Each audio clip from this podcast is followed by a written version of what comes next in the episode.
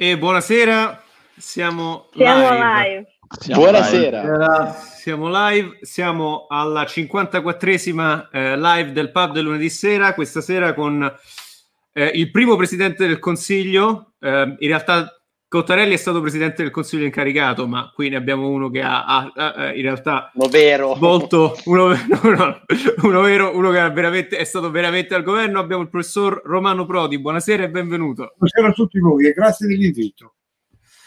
Piacere nostro, assolutamente piacere nostro. Allora, buonasera. Cer- cercherò di essere molto breve. Noi ci siamo tutti presentati già con eh, il professore eh, precedentemente. Allora, farò una brevissima introduzione per chiunque ci segua che sia stato su Marte negli ultimi 40 anni. Professor Romano Prodi, eh, con uno dei politici chiave, eh, direi appunto degli ultimi 40-50 anni, ehm, ministro sotto il governo Andreotti, alla presidenza dell'IRI, che dopo dieci anni di passivo è riuscito a portare in attivo, due volte presidente del Consiglio, nemesi e nemico storico di Silvio Berlusconi, che ha battuto due volte, presidente illustrissimo della Commissione europea e eh, responsabile, diciamo, mh, gli siamo tutti grati perché insieme a Ciampi, diciamo, è il vero artefice dell'entrata eh, dell'Italia nella, nel sistema della moneta unica. Con, eh, eh diciamo, insieme appunto a Carlo Azzurro Ciampi si è battuto come un leone negoziando il cambio e alla fine l'abbiamo spuntata e facciamo parte dell'euro grazie al professor Prodi. Allora, ehm, professore, appunto, come diciamo, da questo brevissimo riassunto, direi la sua carriera politica è estremamente variegata. Io vorrei cominciare con una domanda forse un po' generica, ma anche un po' impegnativa, che eh, come le dicevo, io le sono estremamente grato per quello che ha fatto proprio a titolo personale, anche perché io, ripeto, qui in realtà sono un po' il più, quello un po' più avanti con gli anni del gruppo e eh, mi ricordo perfettamente cosa significava viaggiare per l'Europa negli anni 90 quando appunto ero adolescente eh, fra il liceo e l'università, quanto era complicato il cambio, le frontiere, le file al confine con l'Austria, eccetera, eccetera. Quindi mi ricordo quel mondo, mi ricordo anche la caduta del muro, eh, l'Unione Sovietica, e diciamo le sono molto grato per essere stato uno di quelli che ha contribuito ad unirci di più ehm, in Europa.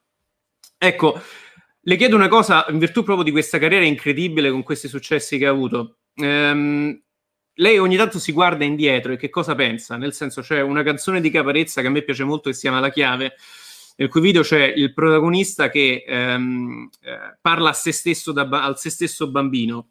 Allora, lei guardando indietro, che cosa direbbe a quel, uh, diciamo, a uh, quel Romano Prodi che nel 63 divenne per la prima volta consigliere regionale a Reggio Emilia? Che cons- cosa cambierebbe e cosa manterrebbe uguale? Com'è cambiata la sua filosofia nel corso degli anni? Cambiata molto, soprattutto, eh, vede, eh, io c'ho un, per me c'è un chiodo fisso. No? Quando facevo l'università a Milano, dove sono laureato nel 61, eh, noi eravamo veramente convinti che Milano diventava come New York, ma non sto scherzando, no? Cioè c'era questo senso costruttivo, questo senso di, di, di che in fondo tutto era possibile. E, e mi chiedo sempre, guardando indietro, cosa è successo al mio paese. Questa è proprio la domanda, la domanda che io mi faccio. Guardate che non è una risposta facile, perché eh, ha, tanti, ha tanti aspetti, molti hanno toccato la mia vita, altri chi lo sa, no? sono, sono quei cicli eh, vitali che, che, che, sono difficilissimi da interpretare, ma cam- la cosa cambiata non è il, solo il ritmo di crescita, eccetera, ma il senso di non farcela, di andare in seconda categoria. Cioè abbiamo perso la speranza. Ecco, allora eh, cosa direi a un ragazzo? Eh, che il problema è mantenere assolutamente la libertà di pensiero, la, la, la, anche il senso del conflitto politico, no? nel senso costruttivo del termine, ma con la fiducia che poi ci si arriva, ci si arriva in fondo. Questa perdita è stata progressiva, prima il calo dello sviluppo, poi i lunghi anni eh, della poca durata dei governi, eh, incertezza politica, poi il terrorismo, poi eh, le difficoltà economiche dei vari cicli addirittura di calata e, e quindi il, eh, negli ultimi tempi il problema dell'adattamento alla nuova politica internazionale. Ecco, tutto una fatica quasi eh, di, di sistema, di paese, con due problemi secondo me dominanti, cioè l'illegalità, eh, e quando parlo di illegalità parlo mm, di un'illegalità a volte che confina con la mafia, con fenomeni criminali e c'è anche l'illegalità, l'illegalità di non pagare imposte, eccetera. E, e la grande differenza fra nord e sud che ha portato sempre più alle incomprensioni. Ecco, allora io dico cosa direi a un giovane? Direi di, eh, di avere il coraggio mm, di assolutamente di mm, rompere con, con la rassegnazione, di eh, lottare ugualmente di, e soprattutto di mettersi in gruppo, di lavorare in coro. Cioè, la, nella mia esperienza, vedete, eh, una cosa che mi fa una rabbia terribile è di vedere come individualmente, eh, soprattutto i giovani che ho conosciuto, ma a centinaia, all'estero, i ragazzi italiani media sono più bravi, non è una mia retorica, sono più bravi individualmente e tra l'altro si affermano in un modo straordinario. E poi non c'è la capacità di lavorare, di lavorare in comune. Ecco. Eh, quindi il mio grande rimpianto è che io la mia vita politica, cioè quella politica in senso stretto, non l'IRI, non le altre cose, ma proprio la politica in senso stretto, eh, è stata mh, tutta dedicata fare un gioco di squadra. No? Quando io dicevo l'ulivo, quando io dicevo l'ulivo, era per mettere assieme tutti i riformisti, sperando che alla destra si mettessero assieme tutti i conservatori, cioè teniamoci, in una società democratica la parola riformista la parola conservatore hanno uguale dignità, cioè eh, non ne faccio io una, una differenza. No? Quello che io volevo era una, eh, una eh, eh, era, cioè, il mio motto era non vincono i paesi che hanno i tenori, ma quelli che sanno cantare in coro. Ecco, io ho tentato, il coro è durato pochissimo, è durato pochissimo perché poi sono intervenuti i tenori, no? quelli che facevano i fenomeni, eh, eh, siccome ho sempre vinto con maggioranze strette, poi qualche tenore fuori dal coro eh, ha finito con interrompere quello che secondo me era ed è oggi un disegno di lungo periodo di mettere insieme eh, gruppi non, non, necessariamente omogenei, ma che sui grandi temi camminano eh, nella stessa, nella stessa linea. Questo è è la ricetta di oggi, si riuscirà, non si riuscirà, non lo so, però e qui mh, sono in contrasto con moltissimi che militano mh, un po' nella stessa area in cui ho lavorato e, ho, eh, e continuo, a cui continuo a guardare. Io sono sempre stato per, come si può dire, per contro il proporzionale per eh, le leggi elettorali maggioritarie, perché bisogna avere una legge maggioritaria che aiuti a comporre il quadro e a unirlo. No? Uh, ho sempre pensato che uh, la Francia ha avuto dei periodi in cui era peggio dell'Italia. Con la legge elettorale è ancora un, un grande paese, insomma è ancora un paese che ha una sua politica estera, una sua politica economica, perché con tutti i problemi, pensate ai problemi che ha adesso il presidente francese, ma riesce, riesce a fare una politica, va in Libano a rappresentare la Francia, insomma, sicuro che dietro il paese, no?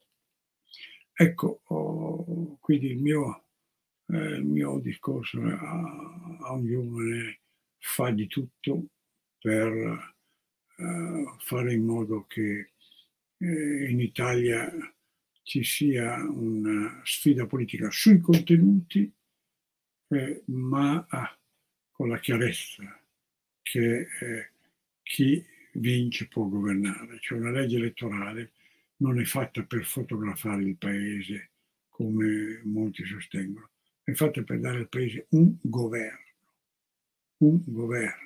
No? Tu puoi amare o non amare Macron, ma in quel periodo di tempo figuriamoci se amiamo Trump, no?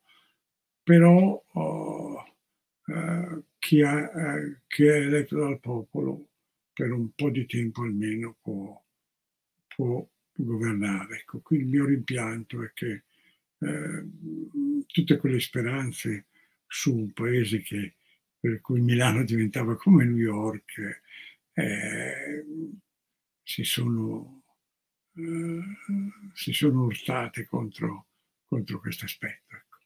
Questo è mia eh, il mio rimpianto. Però siamo ancora a tempo, eh. eh. i paesi non muoiono.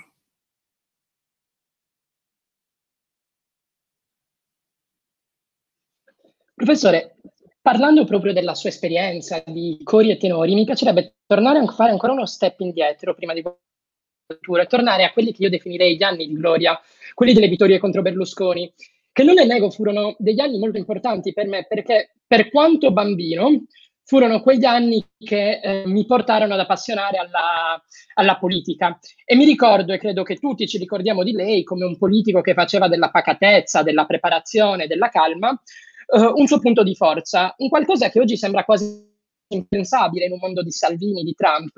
E lei è uno dei pochi, come accennavo poco fa, che ha battuto alle elezioni Berlusconi che certamente invece è un personaggio che ricordiamo per degli eccessi.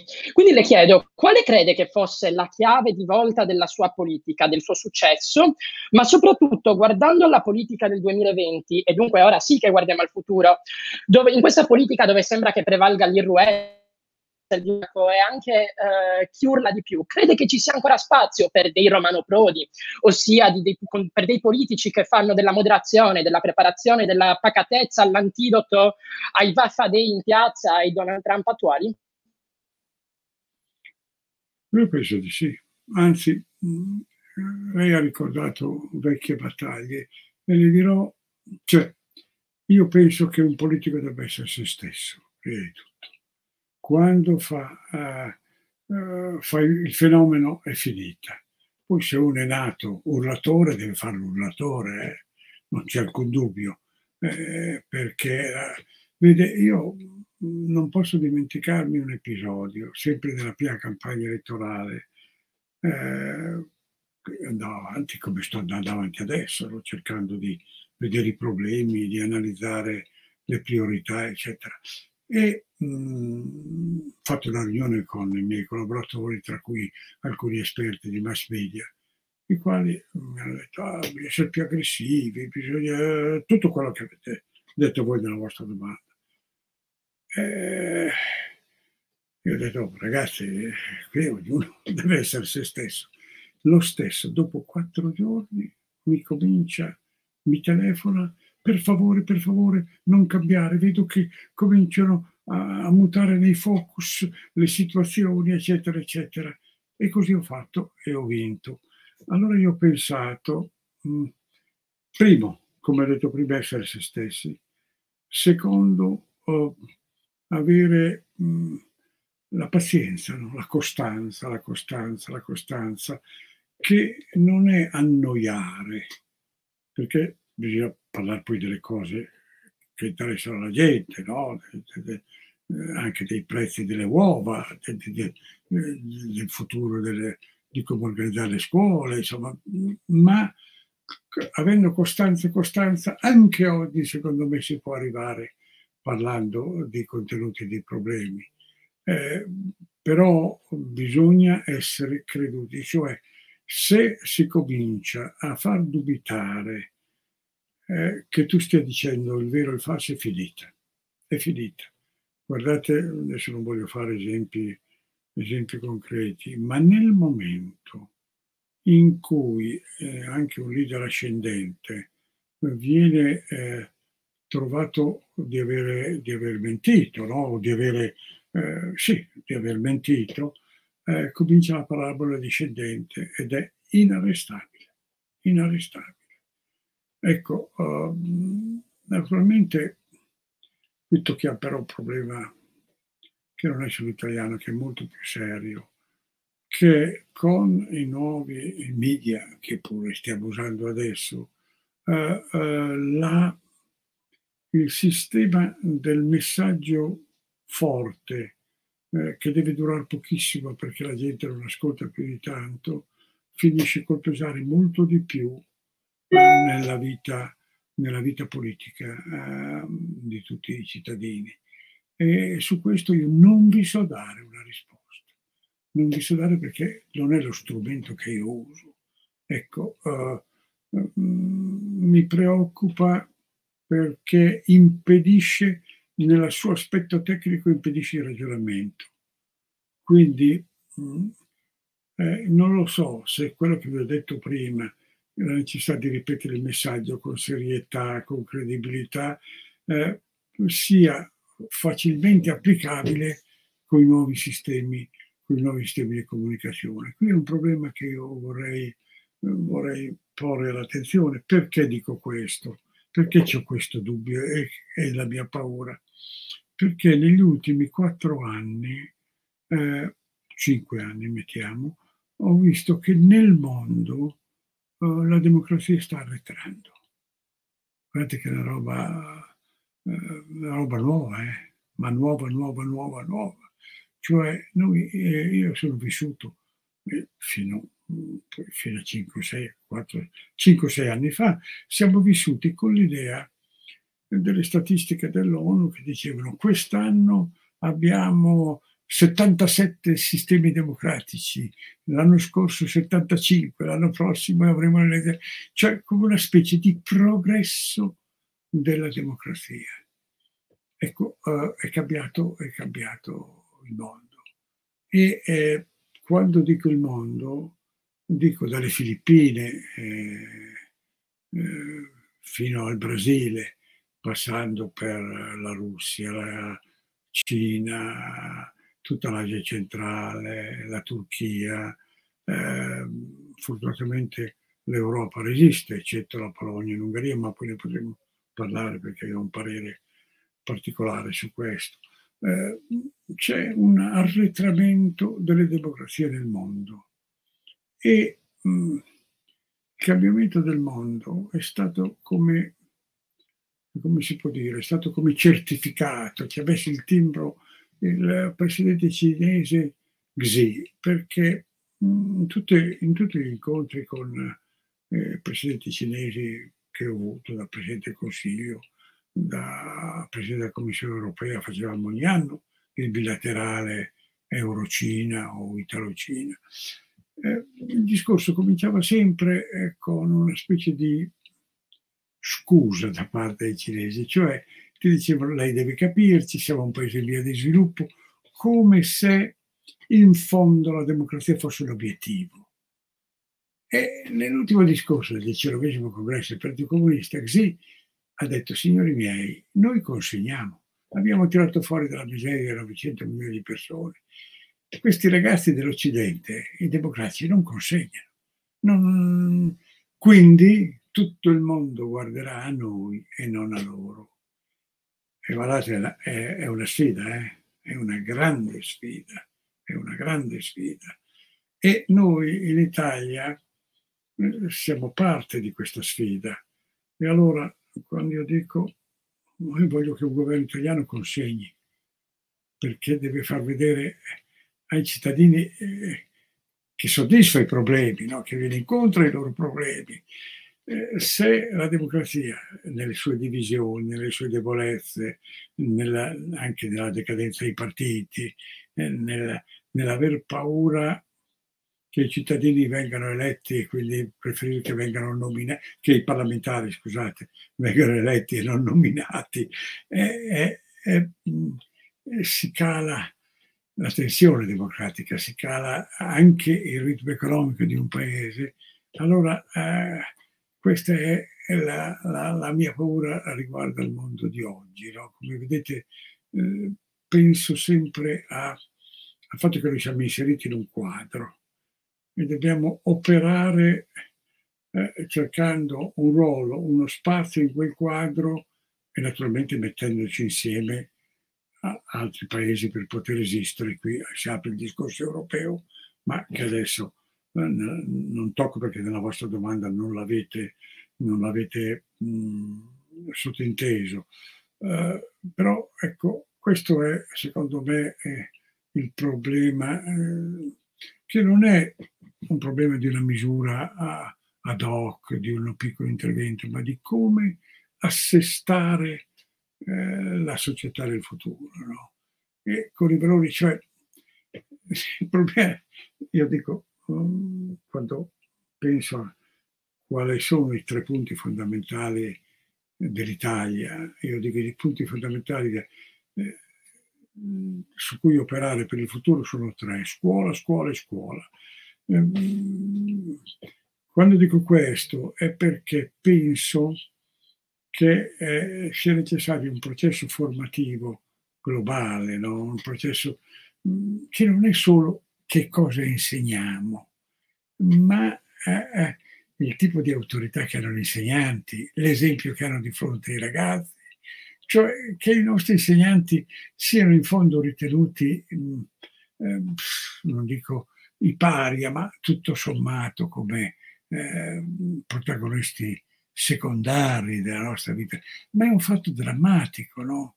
Quando i genitori eh, insegnano, vanno a sentire dell'insegnante e lo trattano come una pezza da piedi, e beh, ma qui sono i valori della società che vanno inferiti. Quindi eh, la democrazia ha bisogno di eh, la nostra democrazia ha bisogno di, di riprendere questi, questi valori, no?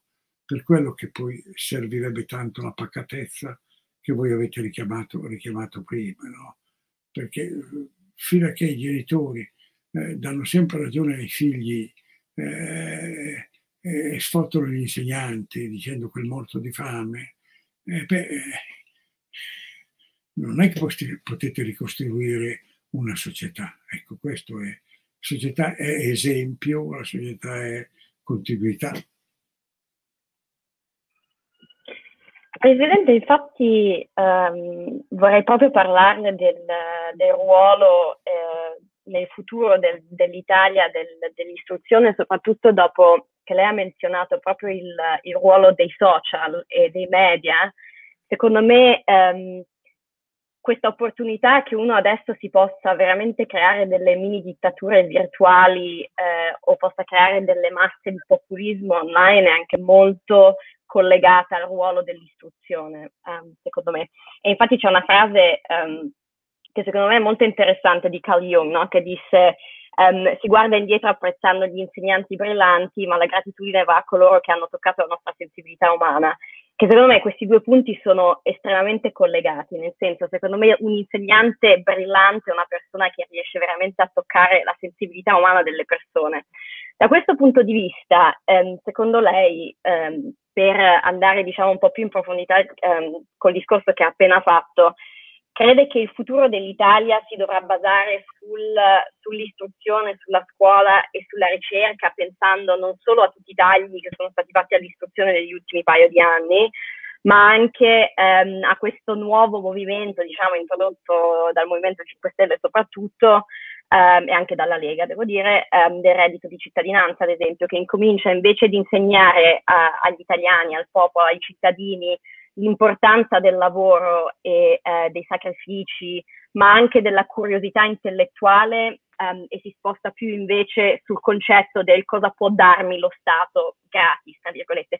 Che poi una cosa come il reddito di cittadinanza secondo me non è sbagliata per sé, perché se pensiamo ad esempio in Germania c'è già da tantissimi anni, ad esempio anche il Hartz IV, Um, però eh, il reddito di cittadinanza diciamo, è stato scritto veramente male, quindi non riesce veramente poi ad arrivare al sodo eh, di quello che doveva fare. Però dal suo punto di vista, nello specifico come eh, ex presidente del Consiglio, che secondo me deve essere proprio la persona numero uno che voglia essere questo insegnante brillante per poter ispirare e illuminare diciamo, il paese, um, come l'ha vissuta questo, questo, ruolo e secondo lei come, come, può in un futuro un presidente del Consiglio in Italia um, ispirare e veramente dare questa curiosità per la vita e per le cose a, ai cittadini italiani? Parto con un brevissimo ricordo. Nei licei di provincia, io ho fatto il liceo a Reggio Emilia, eh, nei licei di provincia mh, oh, gli insegnanti erano dei leader, non c'è da fare, insomma, no? erano voglio dire, quando il mio professore eh, di latino, il professore di italiano, eh, mi legavano no? tutto eh, il filo della letteratura, del pensiero, con il pensiero filosofico, con eh, i mutamenti politici, con gli esempi su quello che avveniva nel tempo. No? Ma queste cose eh, ti, ti, obbligano a, a, a complicare la, eh, il ragionamento, no? andare molto più a fondo. E quindi mh, attenzione che questo è eh, l'investire negli insegnanti nella scuola, non è solo denaro, ma è anche proprio metterli al centro della... Poi c'è una domanda che lei ha fatto molto delicata, perché io penso, c'è il reddito di cittadinanza e tutto questo, io penso che soprattutto quando arriva una crisi come questa eh, c'è una disparità crescente.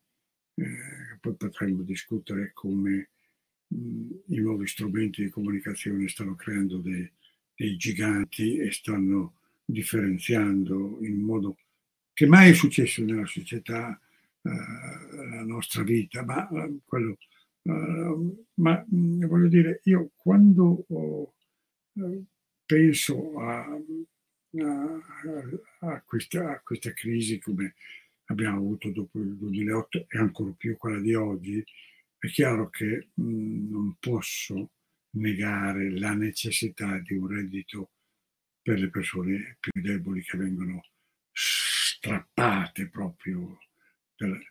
Quello che mi preoccupa non è che sia stato dato largo la cittadinanza, è che non ci sia a posteriori un'analisi precisa su come, chi è stato dato, eccetera, che questo dovrebbe invece essere uno strumento, per, deve essere il modo con cui lo strumento serve alla sua funzione, cioè aiutare proprio chi è caduto a livello più basso e non eh, che venga accumulato con altre attività, che venga cioè mh, eh, il problema salta fuori solo quando ci sono degli scandali, no? Se quelli col SUV che hanno commesso un delitto uh, vengono allora c'è lo scandalo. Io voglio invece che eh, si guardi numero per numero, posto per posto, come sono stati assegnati, perché si troveranno risultati impressionanti, impressionanti di come sono stati distorti. Quindi lo strumento, secondo me, di protezione dei più deboli è indispensabile e nei modi un po' più strani l'adottano tutti al mondo, no? Eh, deve rimanere però uno strumento di questo tipo e non disincentivare o, o cumularsi con strani modi di, con strani modi di lavorare. Ma mh, mm, eh, come stesso discorso che si faceva con la cassa integrazione, no? Eh, strumento importante se viene accompagnato però da strumenti paralleli per eh, la ripresa, per la riallocazione dei lavoratori, per eh, quando rimane 7-8 anni, come in tanti casi, devia dalla sua, dalla sua natura. Cioè la democrazia è fatica, è fatica. E bisogna eh, riesaminare ogni decisione presa nei suoi effetti, perché la, la, ecco, sa qual è la caratteristica che, che più mi colpisce nel modo di governare tra l'Italia e gli altri paesi europei? Su questo non ho esperienza extraeuropea, che in Italia quando abbiamo fatto una legge pensiamo che sia tutto a posto e viene investito pochissimo nell'analisi dell'applicazione, di come una legge viene applicata, delle sue conseguenze, dei ritocchi che bisogna fare, cioè eh, eh, sia il Parlamento che il Paese pensano che eh, la, la, la, lo sforzo politico termini con la legislazione. Con la legislazione comincia, comincia, così il reddito di cittadinanza, che sia, che sia disposto, come è stato proclamato, un aiuto ai più deboli, mi va benissimo. Che poi venga applicato al doppio di quelli che si doveva, nel modo sbagliato, e non si tenga conto delle necessità reali e della capacità di, di, di reagire. Eh, ma eh, non, non, viene data energia, non vengono messi, messi al lavoro quelli che devono fare questo mestiere. Capisce? Ecco, questa è la differenza eh, dell'Italia eh, rispetto ad esempio alla Germania, no? Come dicevo prima, non è che i nostri ragazzi che vanno in Germania fanno fuori far fuori tutti, eh. Eh, quindi non è che lo fessi, anzi, però eh, non c'è questa, questa, analisi delle conseguenze delle decisioni che voi, che voi, che voi prendete. Eh, questo non è facile. Ho fatto l'esempio del, della cittadinanza, mi aspettavo e mi aspetto che in tutte le province la Guardia di Finanza, con serenità, con profondità, faccio tutti i begli esamini eh, e poi dopo escono fuori le statistiche, eh, l'hanno preso tanti che ne avevano diritto, tanti altri che non avevano diritto, ci sono anche gli incerti, perché poi capisco che ci sono anche i casi incerti, ma che noi per il futuro abbiamo una linea guida che ci aiuti a diminuire le disuguaglianze, ma anche a dare i giusti incentivi che ci vogliono che ci vogliono una società. No? Io sono preoccupato in particolare di come verranno spesi i soldi dell'Europa, perché sento il discorso, ma adesso abbiamo i soldi, vive, vive, viva. Allora mi dico, ma ragazzi, ma per tutti i soldi finiscono, no? E poi, e con la stessa, vede, mh, io ho scritto proprio recentemente eh, che eh, per i soldi europei ci voleva e lo ripeto, una autorità unica, cioè il Presidente del Consiglio con i due ministri dell'economia operano con l'aiuto di una task force e dicono A, B, C, D, queste sono le priorità, i costi e i benefici dell'una e dell'altra, li mettono in fila, eccetera.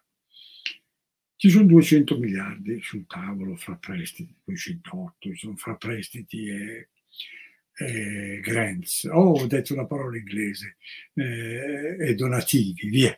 Eh, mh, mm, ci sono uh, 200 miliardi circa, e ci sono state domande per 600. Si è lasciato che, che eh, tutti i ministri legittimamente, eh, intendiamoci, nel modo più legittimo, facessero le loro richieste. Allora io dico, scusate, ma adesso che ci sono 600 miliardi di richieste fatte da politici che hanno, che devono rispondere alla loro gente, che hanno i loro problemi. Come facciamo a metterli in fila? Come si deve per, per lo sviluppo? Diventa difficilissimo, no? Lo dico, ci vuole, la democrazia deve avere, deve consegnare, no? deve avere queste priorità è l'esempio concreto, perché le richieste dei ministri sono assolutamente legittime. Non sto mica dicendo che... Però cosa facciamo? Mettiamo che abbiano chiesto tutte delle autostrade, no? Facciamo finta che abbiano chiesto tutte delle autostrade. Cosa facciamo? Ne facciamo un terzo di autostrada a testa? Qui proprio c'è il problema che del, appunto dei costi e benefici che si hanno, di dove finisce il, il reddito di cittadinanza, di dove... Ecco, noi abbiamo bisogno, bisogno di, di, di queste cose. Naturalmente è chiaro che mh, tocca immediatamente il problema della, della eh, evasione fiscale, di queste cose, perché quando dico eh, il controllo degli obblighi dei cittadini, la prima è l'evasione fiscale, perché quando la gente capisce, perché non sono mica tutti fessi, no? anzi nessuno è fesso, eh, capisce che il vicino consuma, non paga imposte, eccetera, eccetera, eh, la società si, si disgrega. Ecco questo noi, di cui noi abbiamo bisogno e che dobbiamo assolutamente, assolutamente ricomporre, capite? Eh, non, non, è facile, ma eh, se uno comincia a dare il messaggio che su questo è serio, eh, è che ci vuole durata. Quando io dico perché sono angosciato della, della, della sulla brevità dei governi, della incertezza, perché i messaggi per penetrare debbono durare nel tempo, avere costanza, eh, eh, se no io ho sempre un esempio, quando il primo governo sembrava che durasse cinque anni, tranquilli erano tutti convinti, e eh, noi pensavamo seriamente una, a un cambiamento della rivoluzione fiscale, però dopo 4-5 mesi che il governo non avevo ancora ovviamente preso nessun provvedimento. Viene da me il ministro delle finanze e mi dice Romano, qui stanno arrivando un sacco di soldi. E dico, come mai non abbiamo preso ancora alcun provvedimento? Beh, era chiarissimo che la gente aveva capito che eravamo seri e cominciava a pagare. Quando è cominciata l'incertezza, bling, gli introiti dello Stato sono calati. Perché, eh, ripeto, eh, è banale lo slogan, ma la gente capisce benissimo quando uno è serio. Eh, però deve anche, deve anche durare, no? Io ripeto sempre come un pappagallo il primo episodio, il primo viaggio all'estero che ho fatto al Presidente del Consiglio, no? Ne ho eletto, vado a trovare il cancelliere tedesco, questo l'ho già ripetuto mille volte, ma c'è il senso di, della nostra storia. Eh, dovevamo parlare una quarantina di minuti, stiamo lì due ore, un bellissimo colloquio. Mi accompagna l'elicottero, no, perché la, la cancelleria era buona allora, e mi dice, ah Romano, ma che bello, sei stati due ore, è stato proprio bellissimo. Chi viene la prossima volta? Ma, voi, ma si può reggere un paese con chi viene la prossima volta? Oh.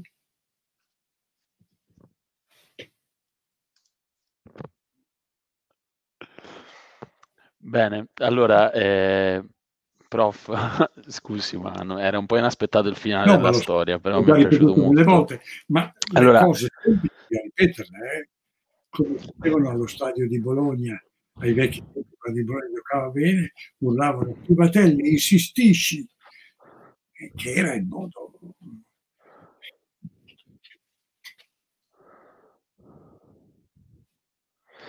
Ehm, proprio per, per parlare di, eh, diciamo, per tornare su questi temi, eh, c'è un bel editoriale che lei ha scritto a maggio ehm, eh, con un titolo che no, non mi aveva appassionato all'inizio, non volevo aprire l'articolo perché il titolo era eh, credo eh, come ah, serve un piano dello Stato per rilanciare le imprese. Ora io sono eh, diciamo notoriamente ehm, un liberista di conseguenza, ehm, insomma, ho detto, vabbè, vediamo un attimo questo articolo. E poi invece ho trovato tutti i punti sui quali eh, ero d'accordo, tra cui eh, quello sul quale non si può essere in disaccordo, che è appunto quello dell'educazione che menzionava prima, l'importanza della riforma dell'istruzione. Un altro punto che però ho trovato molto interessante è il parallelismo che a un certo punto lei fa tra l'IRI e CDP e ehm, dice appunto ehm, diciamo, non è più il tempo per cui eh, può esistere un'istituzione come l'IRI che ha il controllo di, delle aziende, ma serve che eh, lo Stato possa avere eh, un'istituzione come tra l'altro il CDP in questo momento che possa guidare l'effort, de, diciamo lo sforzo del settore pubblico, lo possa, eh, privato, lo possa conciliare e prendere parte alle decisioni strategiche importanti. E fa anche l'esempio di come questo avviene in altri paesi come la Francia soprattutto eh, e in parte anche la Germania nell'ultimo periodo. Eh, la mia domanda è, eh, a un certo punto lei parla anche di come per un paese come l'Italia sia più difficile uh, fare questo, cioè avere uh, il pubblico che entra nel capitale di aziende private, perché abbiamo poche grandi aziende ed abbiamo un tessuto industriale, economico in generale, che si regge su tante eccellenze um, di aziende medie e tantissime aziende piccole. E quindi è difficile uh, praticamente per un'istituzione come CDP um, fare in modo che uh, ci possa essere, diciamo, entrare nel capitale di queste o comunque supportarle in modo da aumentarne l'efficienza. E a un certo punto parla di come queste medie imprese uh, dovrebbero cercare di aggregare le piccole. E questo è un punto su cui sono d'accordo e tra l'altro è provato dai dati. come si può fare una cosa del genere? Come si può aggregare il settore produttivo italiano?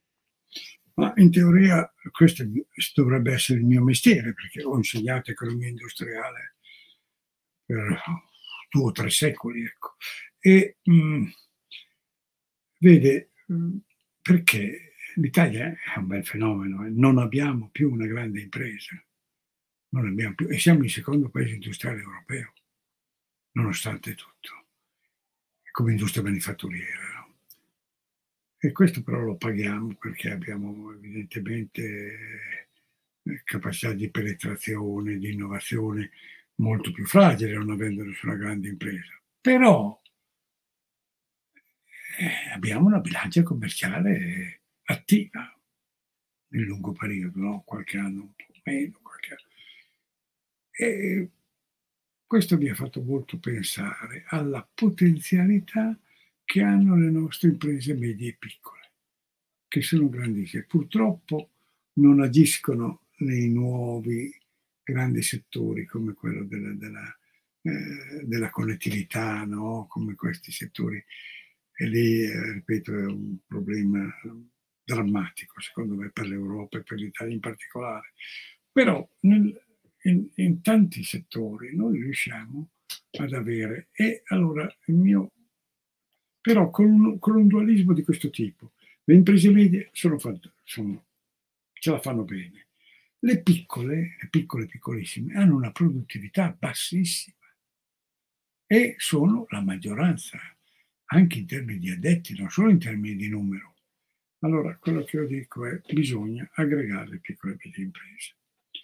Primo, un discorso oh, di imprese familiari, dare incentivi alle fusioni, alla concentrazione.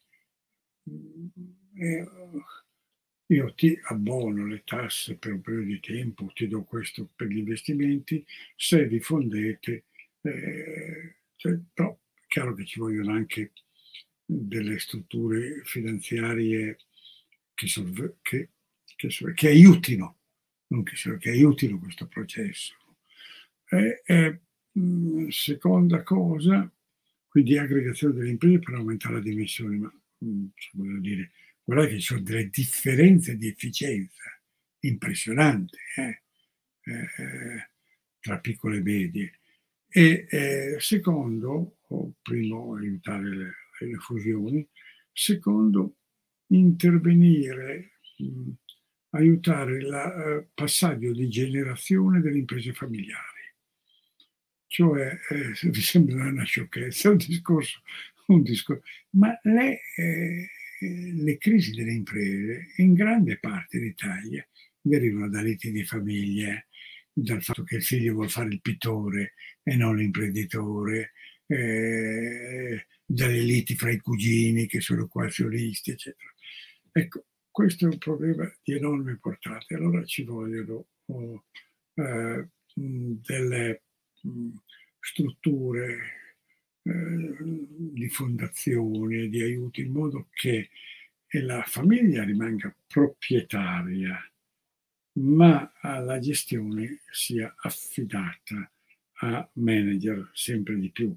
Vuol dire, mh, pochissimi sanno che la Bosch è una fondazione questo Bosch enorme, gigante, no? E, che tante imprese sono, perché questo deve dare la continuità alla vita. Poi c'è un terzo strumento molto importante in cui eh, per mh, aiutare le piccole e medie imprese eh, alla concorrenza mondiale bisogna aiutarle nello sviluppo tecnologico. E qui eh, c'è un'istituzione in Germania, che, dove è la più efficiente, ma c'è anche negli altri paesi, si chiama Fraunhofer. No, primo c'è una distribuzione delle scuole tecniche, una diffusione delle scuole tecniche molto più forte delle nostre, ma molto più forte. No? Qui, eh, sembra, noi abbiamo bisogno di... I periti hanno fatto la nostra ricchezza, i periti, non gli astronauti. E eh, noi abbiamo bisogno di più persone di scuole tecniche più qualificate. No? E eh, tra l'altro tante volte dicevo, ma almeno, visto che i genitori non vogliono mandare i figli alla scuola tecnica per vogliono i licei, ma chiamiamoli licei tecnici se vogliamo proprio anche, e facciamo una bella serie televisiva di ragazzi che hanno avuto successo, che ce ne sono tanti. No, l'abbiamo fatta per i carabinieri, i forestali, i sacerdoti, ma facciamola anche per i periti, no? È perché è, è solo quelli che... E poi facciamo le scuole tecniche superiori. Dopo il diploma eh, queste ce ne sono pochissime. Qui bisogna, bisogna farle. Avevamo fatto il triennale ai vecchi tempi, poi l'università l'ha come assorbito come una promessa al biennale successivo e quindi, e quindi non, non, non eh, le abbiamo praticamente annullate e questo le dobbiamo costituire in tutta Italia. Terzo, dobbiamo fare delle strutture di ricerca applicata. Esiste la ricerca teorica che va benissimo, CNR, potenziale, tutto questo che spendiamo poco e niente in ricerca. Ma i Fraunhofer sono, non sono una sessantina in Germania, no? eh, operano nei settori specifici, cioè eh, se un'impresa meccanica ha bisogno di un collante eh, particolare, non sa dove trovarlo. Allora c'è il Fraunhofer che è specializzato in questo aspetto della chimica e l'aiuta ad andare in avanti. No? E questa è la rete che ha fatto ricca la Germania. No? Ecco, sono gli strumenti concreti perché eh, noi arriviamo a una politica industriale come mi ha chiesto lei, eh, di grande efficienza, ma per il resto chi ha fatto, che, nei casi che ho studiato, le imprese medie che hanno eh, organizzato i propri fornitori in un modo intelligente, aiutandoli anche con soldi perché diventassero più efficienti, messi in rete con altri, eccetera, hanno dei risultati spettacolosi, spettacolosi. È un caso di un'impresa che ha assorbito un'impresa tedesca, no? E perdeva, fatturava quella tedesca 130 milioni di euro prese da grandina, no? ne perdeva 30, io dico ma cosa fai, come fai? La risposta è semplice, quelli compongono eh, il prodotto con tanti fornitori, i miei fornitori costano il 30% in meno di quelli tedeschi perché per anni li ho tirati su. E dopo due anni io ho chiesto come è andata a finire. Ci sto guadagnando benissimo, perché abbiamo, si è organizzata bene, una struttura produttiva che è capace. Però, ripeto, per l'innovazione dobbiamo avere dei centri che aiutino l'innovazione.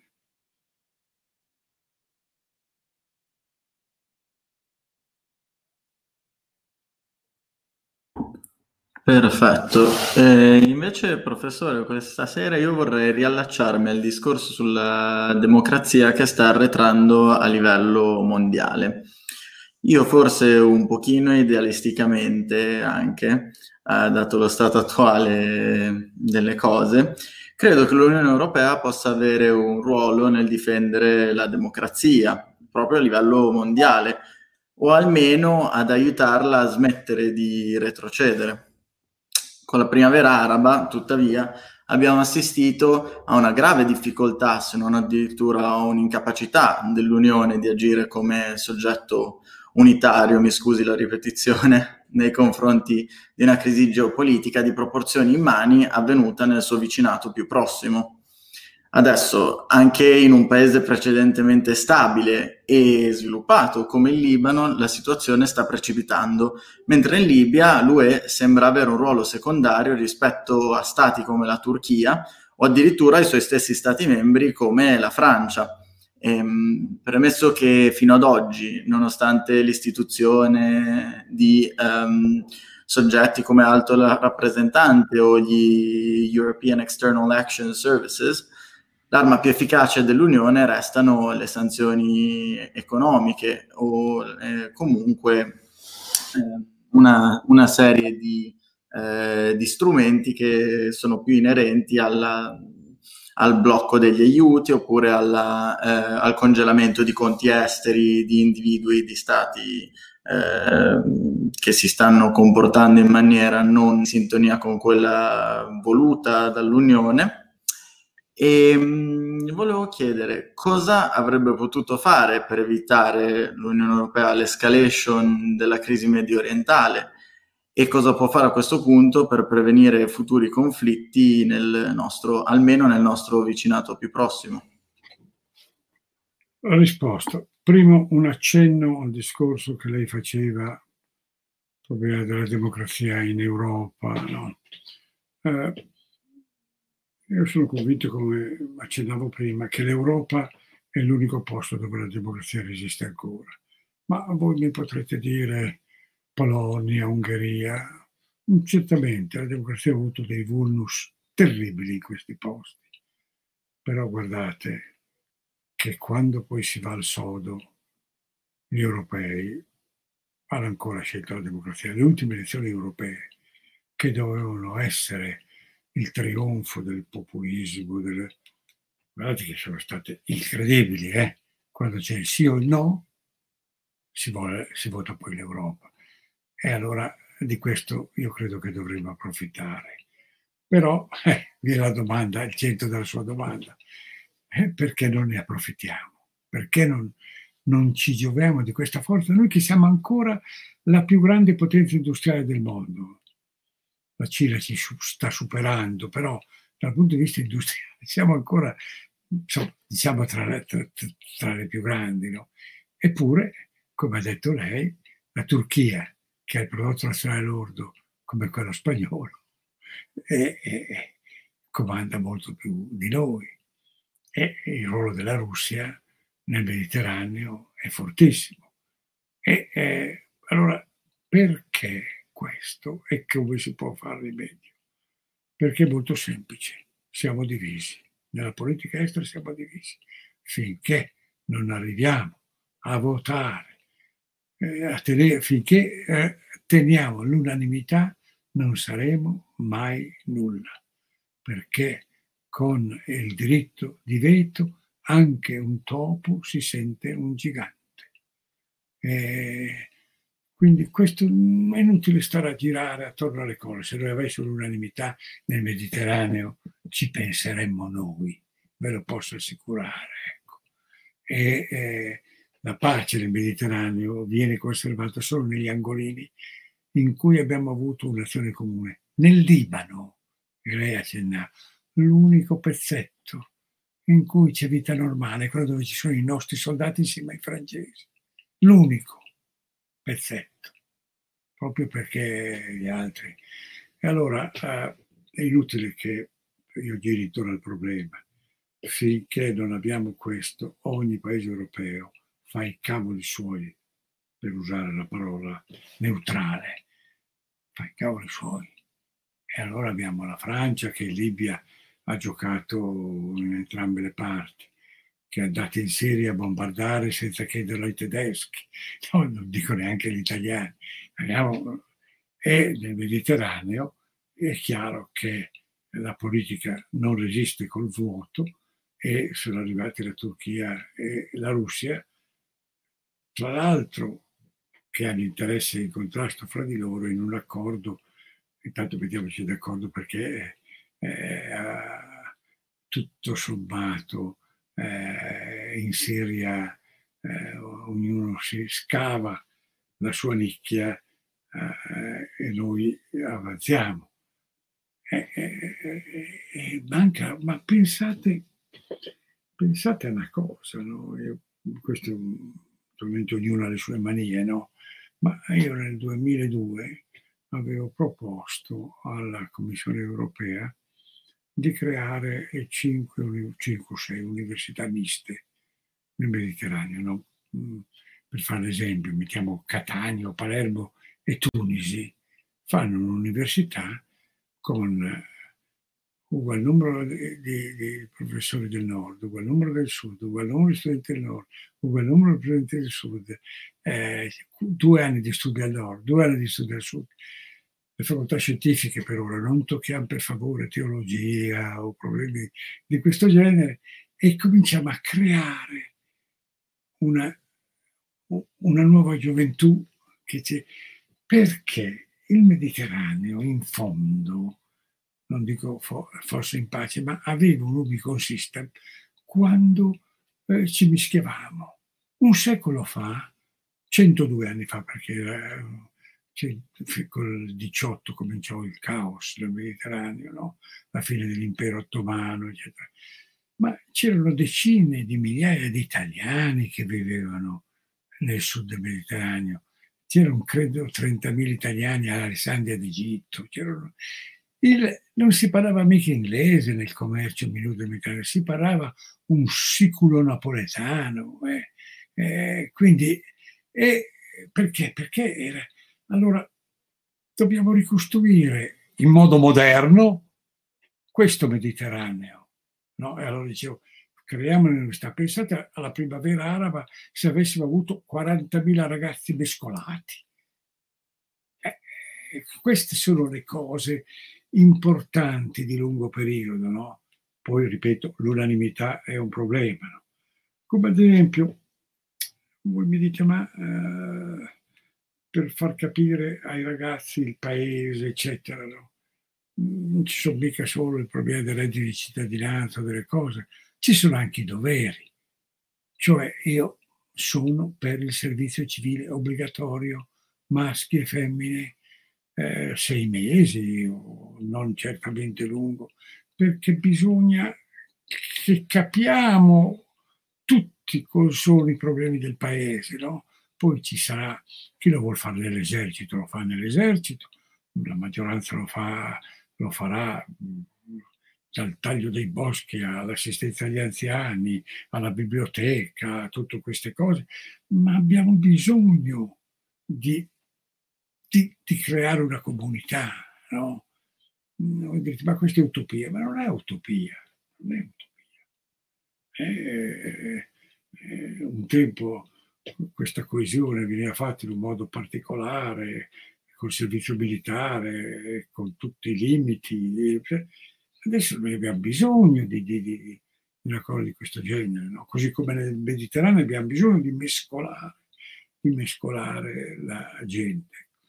E poi, mh, dal punto di vista, eh, se c'è una politica comune, eh, c'è tranquillità per gli investimenti. Dopo non c'è poi bisogno di tanto perché si comincia a investire. Lì c'è un mercato potenziale spettacoloso in Africa. Eh, ci si ferma perché, perché c'è un caos continuo, c'è l'insicurezza, se ci fosse questo minimo di politica, eh, e guardate che le cose stanno peggiorando perché non solo abbiamo la guerra di Libia, eh, voglio dire, è più di un mese che dei pescatori di Madala del Vallo oh, sono in mano libica, che non si sa chi li tenga o chi non li tenga, ma anche nei tempi del, del più duro Gheddafi queste cose non accadevano, non accadevano, perché c'era, c'era una politica, no? Ecco, allora noi dobbiamo ricostruire quello, ma è molto complicato perché, lo confesso, no? ma ogni volta che quando ero presidente della Commissione europea c'era un problema in un paese africano, veniva naturale dare l'incarico di prima fila all'ex paese coloniale. Mm, non l'incarico speciale, ma sì, dei problemi della Costa d'Avorio, è chiaro che la Francia che conosceva ogni ogni angolo del paese, ogni problema veniva incaricata dire per favore facci l'istruttoria. E, e questo eh, non può andare avanti così, non può andare avanti così. Soprattutto oggi, che non abbiamo toccato questo problema, guardate che il terrorismo nelle zone subsahariane sta diventando una tragedia che impedisce ogni possibilità di sviluppo. Io sono responsabile, corresponsabile di una commissione per il lago Chad. Non ci siamo mai riuniti perché non c'è nessuno che ci garantisca la sicurezza.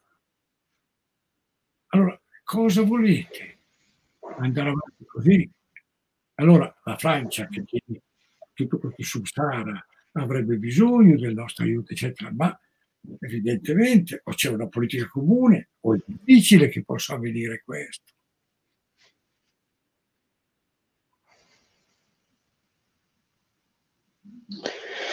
Um, sono riflessioni, eh, credo, davvero interessanti e uniche in un certo senso. Infatti, credo che tutti noi siamo molto onorati e felici di poter sentire eh, la sua idea su così tanti argomenti interessanti. E io volevo concludere, diciamo, con eh, una delle nostre domande nella scaletta eh, sulla Turchia. Domanda uh, che secondo me in un certo senso uh, raccoglie tut- molti dei punti trattati oggi, partendo dal, dal, diciamo, in un certo senso dal populismo. Quindi io credo che Erdogan sia uno dei politici, uno dei populisti più riusciti degli ultimi vent'anni, perché senza ombra di dubbio un populista, ma non lo si viene mai analizzato in questo punto. Si, sempre, si, si pensa sempre di Erdogan come un fanatico islamista che eh, non apprezza lo Stato laico. Vero, per un certo punto di vista, ma è anche un, anche un populista e dalle sue riforme ciò è molto evidente. Parlo anche del, diciamo, non riuscire a sviluppare una politica comune. Quindi eh, il ruolo della Turchia nel passato e anche nel presente per quanto riguarda eh, un potenziale candidato, fra l'altro oh, durante gli anni della sua presidenza alla Commissione europea, la Turchia era in un processo di avvicinamento e, e di allineamento eh, con l'Unione Europea e stava, ehm, si stava adeguando per i cosiddetti eh, criteri di Copenaghen necessari per la missione. E anche lei in un articolo del 2011 eh, intitolato La Turchia di Erdogan, fortissima concorrente ma anche potenziale alleata, esplorava all'epoca un po' il sentimento di tutti noi che la Turchia poteva diventare questo paese eh, maggioranza musulmana e ponte nel, fra Europa e Medio Oriente parte della nostra società occidentale. Poi sappiamo tutti come poi la situazione eh, si, è, si, è, andata ad evolvere con Erdogan eh, che per l'appunto ha intrapreso una serie di politiche eh, eh, destinate in un certo senso ad accapararsi più consensi possibili e ciò mi fa anche riflettere eh, a un, un, concetto di William Riker che avrò ripetuto fino allo sfinimento del liberalismo contro populismo in cui in una democrazia liberale noi votiamo Uh, per controllare le persone che vengono elette da noi e quindi per pulirle, punirle in caso di eh, cattiva condotta in un certo senso, mentre la visione democratica populista in cui noi votiamo per far sì che i politici eh, adottino la nostra volontà. Ecco, tranne questa riflessione di Erdogan populista, lei eh, cosa ne pensa di, de, delle scelte dell'Unione Europea all'epoca, quindi eh, diciamo, si è bocciato l'ingresso della Turchia per una serie di ragioni nell'Unione Europea, ma cosa pensa lei che se, senza speculare troppo, ma eh, avremmo avuto un mondo diverso ora se Erdogan fosse stato, eh, se la Turchia, mi scusi, fosse entrata nell'Unione Europea, avremmo una situazione diversa in, in Siria e nel Mediterraneo. Cosa ne pensa su, su, su ciò? Eh, mm, dire, eh, parla politica coi sei è impossibile, però lei ha toccato proprio un bel problema che ho vissuto tanto. No?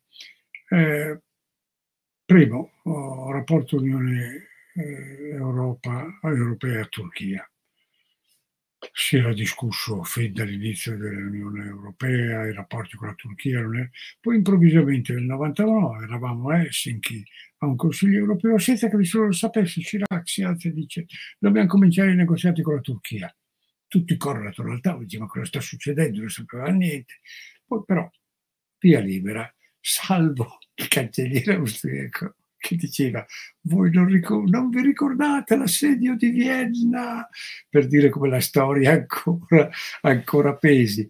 E si cominciano i negoziati con difficoltà um, ero andato mi ricordo a una riunione dei democristiani tedeschi in cui discutendo di questo problema dicevano ma vi rendete conto che quando la Turchia entrasse, se la Turchia entrasse nell'Unione Europea, il maggior gruppo parlamentare europeo sarebbe turco.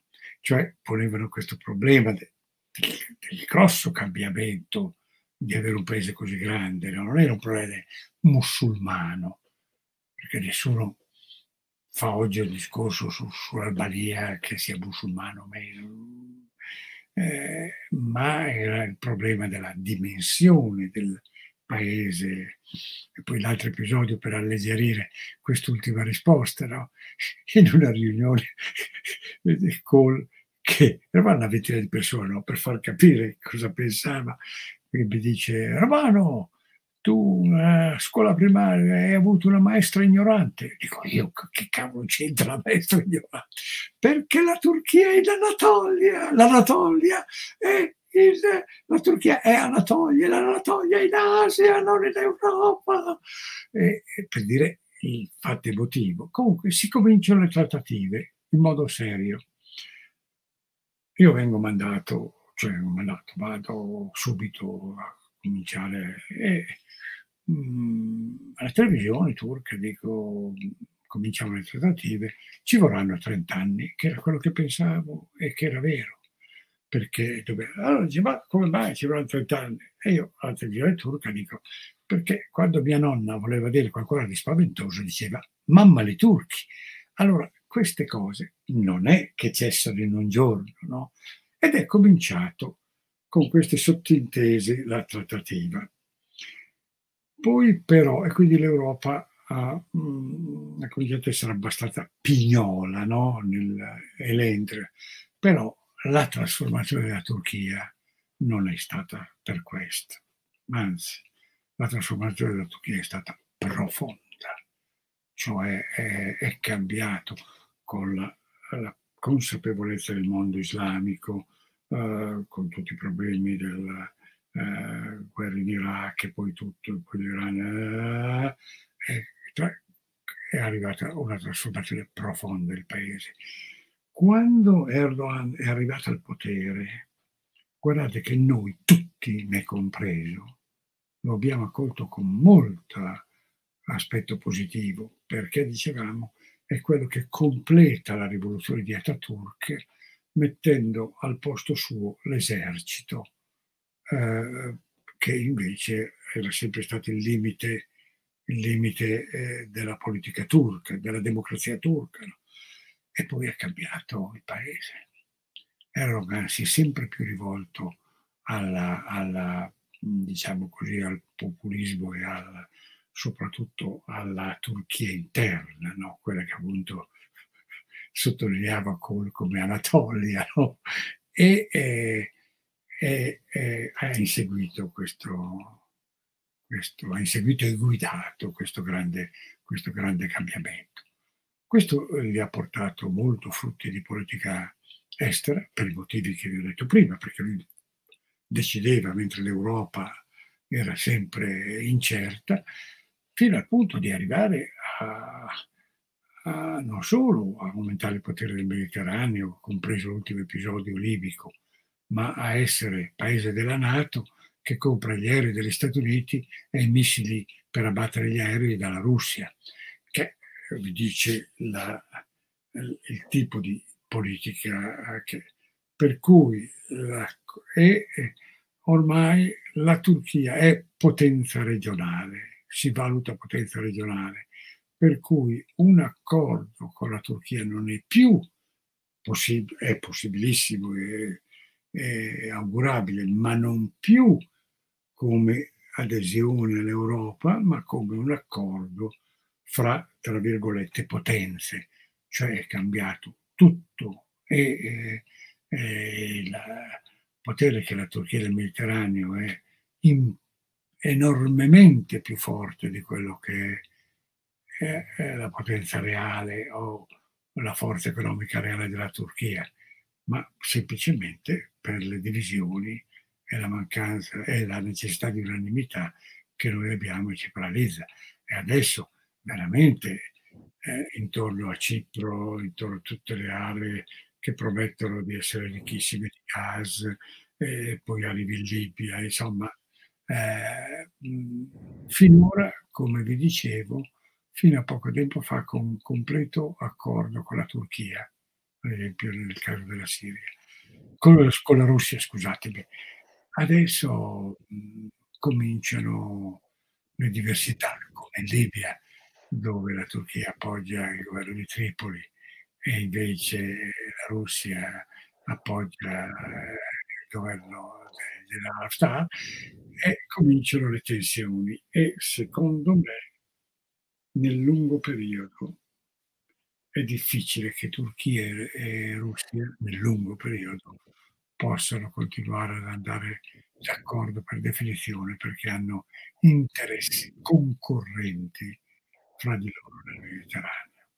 Ecco, questa è la, la, verità delle cose, però oggi la Turchia con il suo, perché poi abbiamo, lei ha fatto la domanda sul Mediterraneo e io le ho risposto sul Mediterraneo, ma la Turchia eh, va anche a est, cioè nell'Asia centrale, fa una politica di presenza enorme con imprese edili, imprese eh, di costruzioni, eh, con presenze nel campo turistico, nel campo, nel campo militare stesso. Quindi non è potenza regionale limitata al Mediterraneo, ma che ha ambizioni anche verso l'est, ambizioni molto più forti della sua capacità effettiva. Ecco, come si diceva alla fine delle prediche, Amen.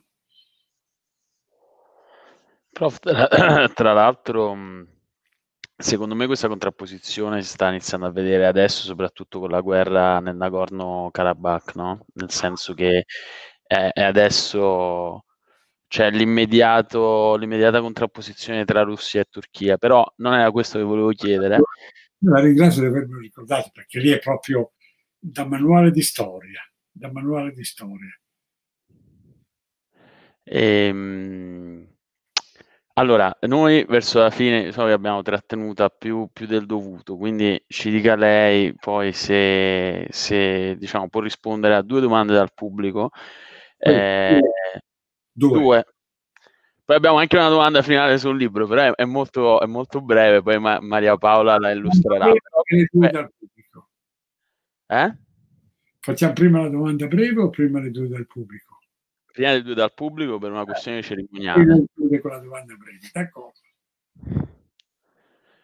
Allora, eh, sono, sono, brevi quindi, e uh, una è la seguente. Um, lei ha parlato molto, in maniera molto bella, secondo me, per, so, soprattutto diciamo, per i giovani d'oggi che sono in larga parte eh, affezionati all'idea di Europa, anche perché ci sono nati in un'Europa già unita, eh, di come l'Europa per molti versi rappresenti il baluardo, soprattutto lei ha citato la democrazia, ma anche eh, sotto altri aspetti. Però crede che veramente si possa costruire un'identità europea col tempo e cosa si può fare uh, di più in questo senso.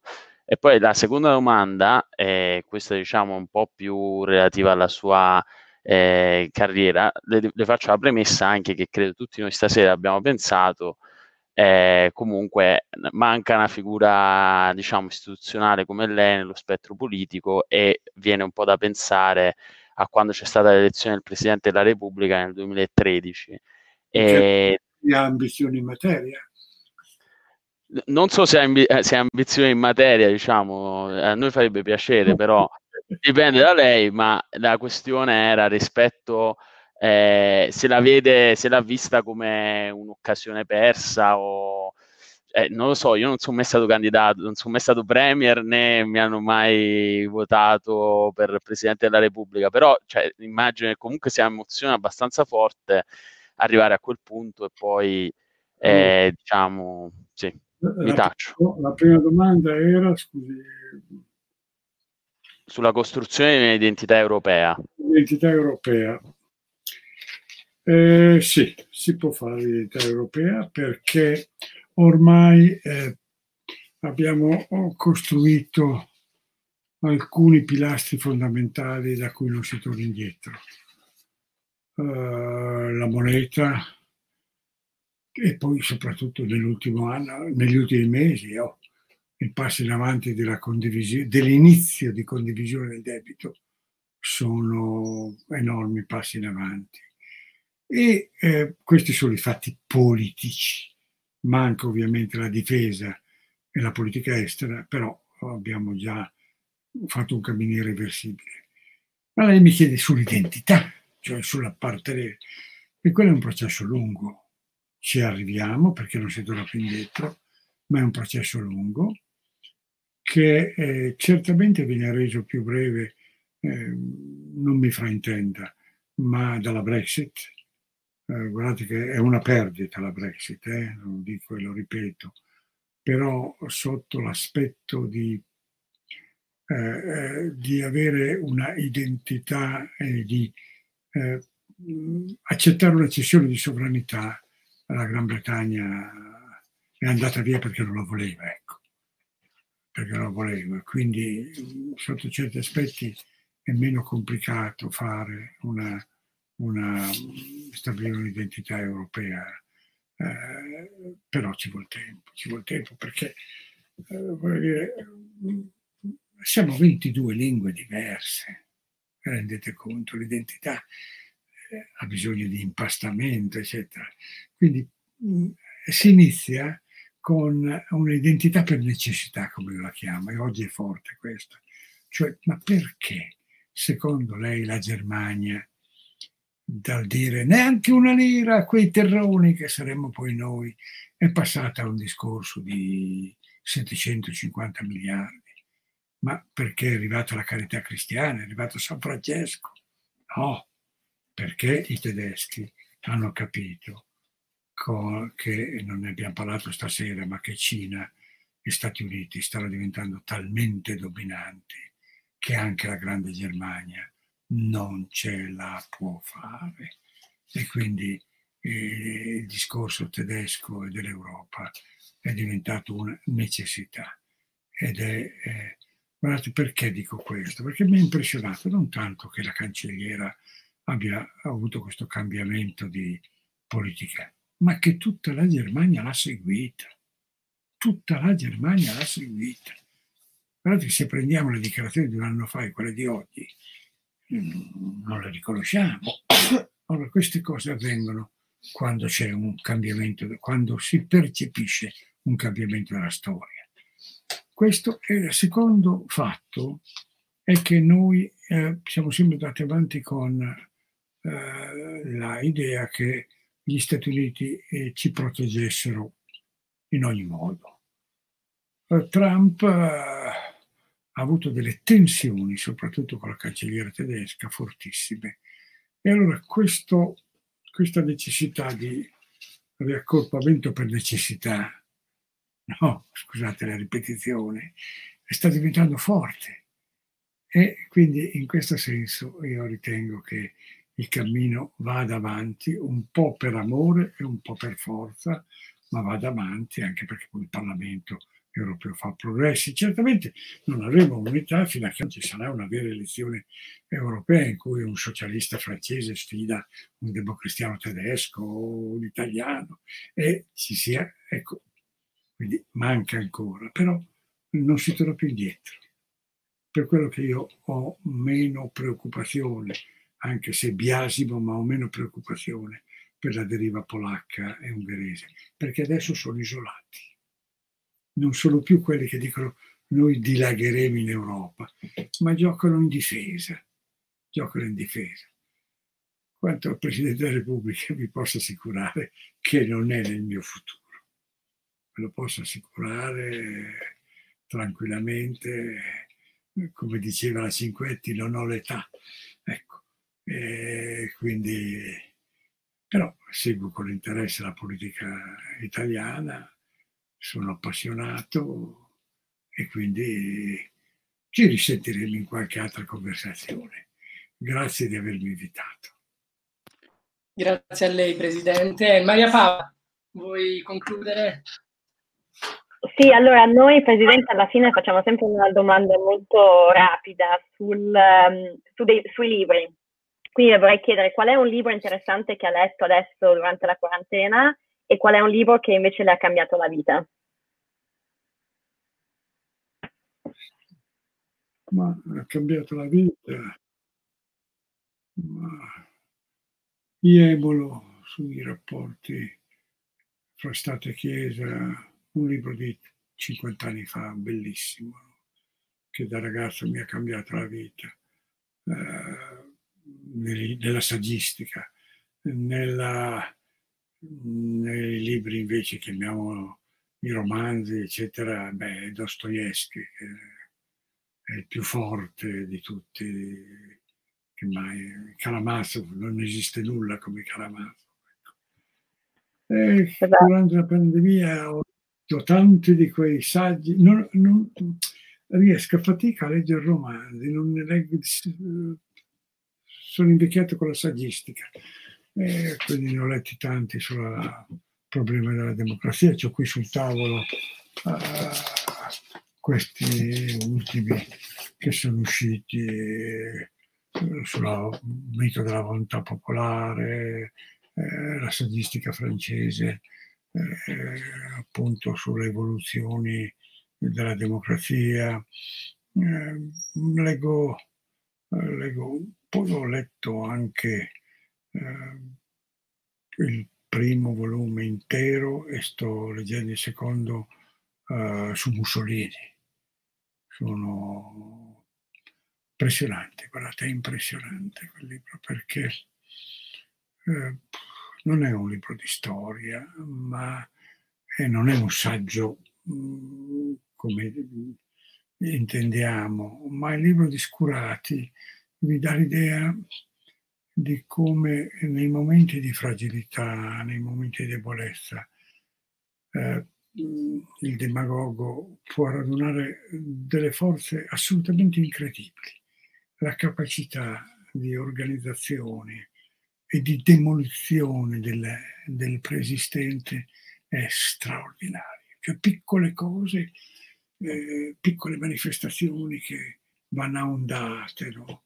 e quindi mh, libro, questi libri di Mussolini non sono solo non sono su Mussolini, sono sui pericoli di oggi, sono sulla fragilità delle nostre istituzioni. È questo che mi hanno interessato.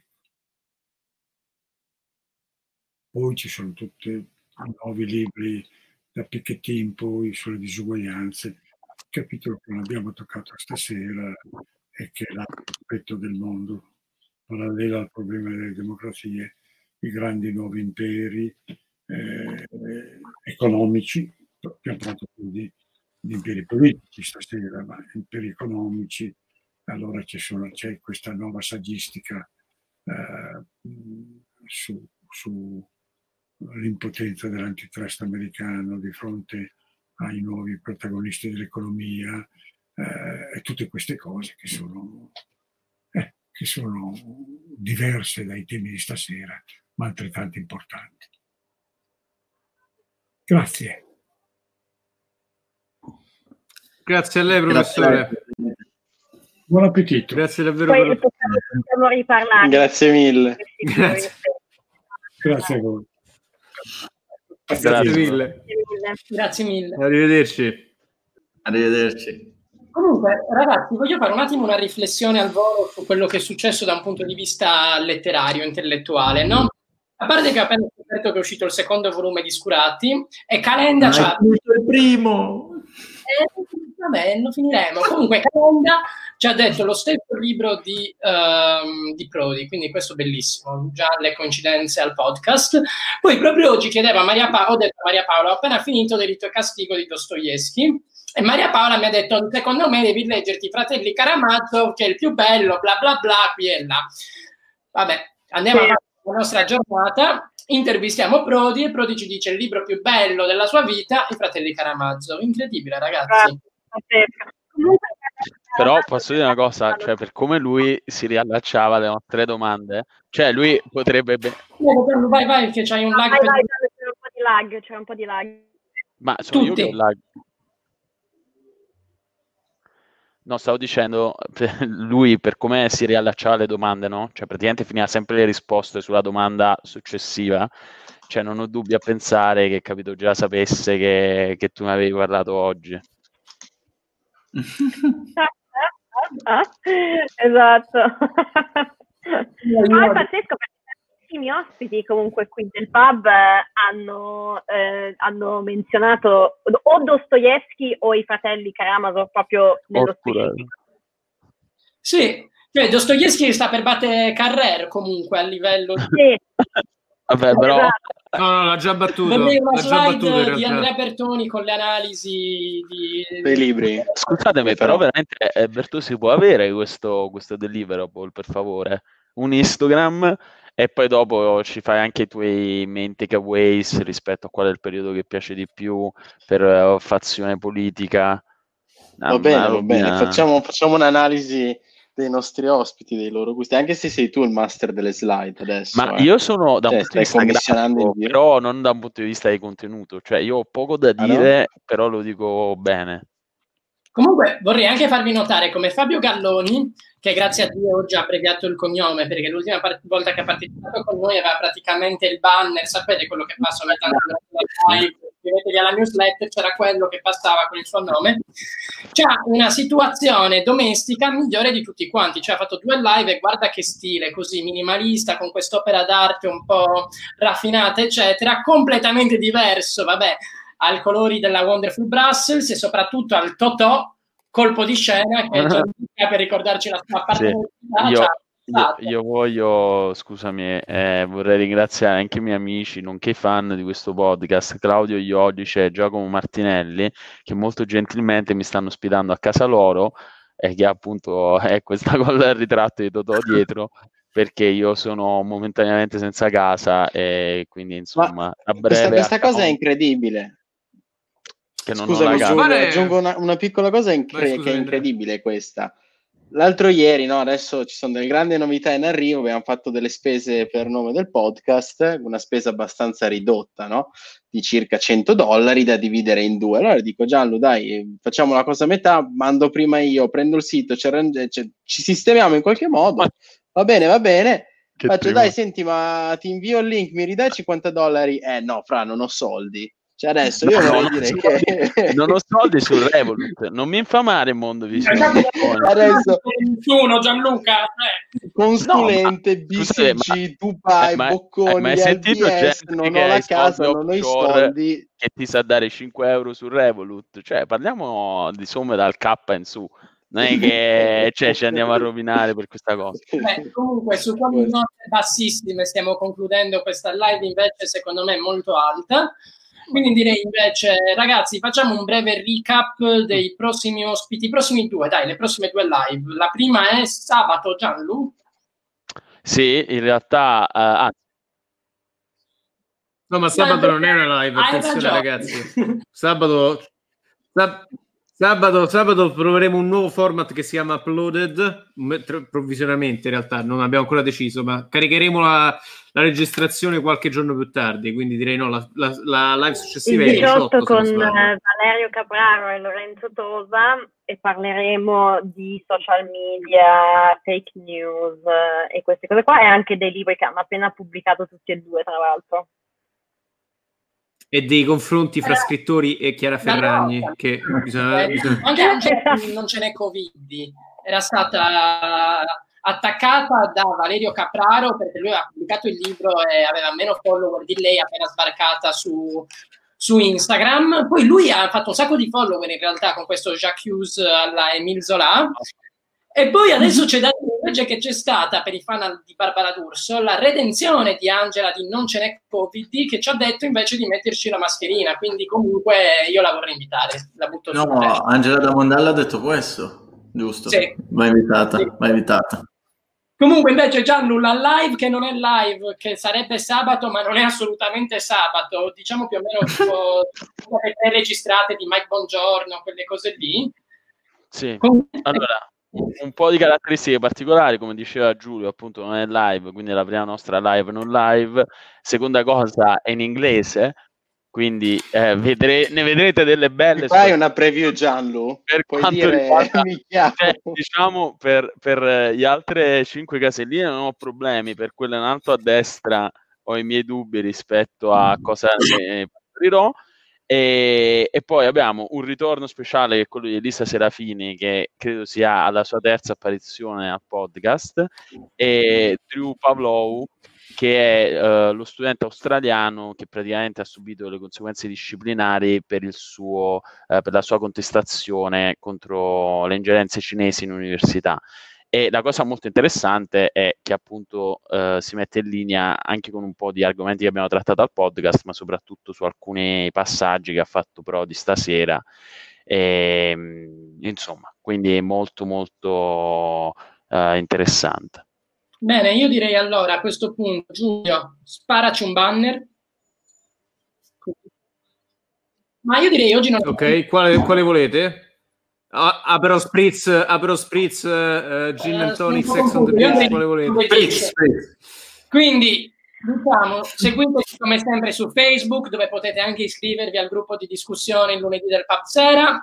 Potete metterci un follow, follow for follow, anche su Instagram per restare aggiornati con le ultime novità sulle nostre live.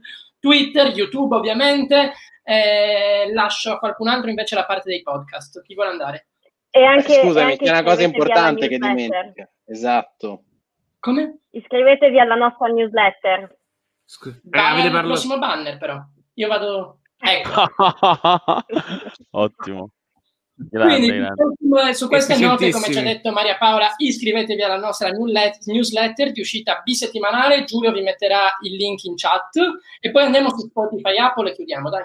Scusami, una domanda: come fai a dire newsletter in italiano? Lettera nuova, lettere Attimo, quando, Brody, quando Brody ha detto dei grant, così per me fa. Ho detto una parola inglese. Ah, ah. Comunque, per concludere, e Giacomo, Giacomo ha seminato il terrore qua, ragazzi. Cioè, per Giacomo ha seminato il seguiteci su Apple Podcast, Spotify e comunque se scrivete il nostro nome podcast troverete mille altre piattaforme che in qualche modo carica le nostre puntate senza, senza che noi ne siamo a conoscenza, ma ascoltatele anche da lì dove preferite. E in realtà devo dire grazie a tutti perché abbiamo scoperto qualche settimana fa, grazie agli analytics di Andrea Bertoni, che ci avete portato nella top 30, top 30 per quanto riguarda la sezione storia su, Apple, su Spotify in Italia e alla top 50, top 50 per gli amici come me dell'italiano, nella sezione società e cultura. Quindi grazie mille ragazzi, questo è un ottimo risultato e lo dobbiamo a voi. Grazie, continuate a seguirci. Sì, grazie mille. E chiudiamo, raga. Chiudiamo. Buon, buona serata a tutti. Sigla. Ok. Grazie a tutti. sigla. A breve arriverà anche la sigla. Abbiamo contattato i Pink Buona serata a tutti.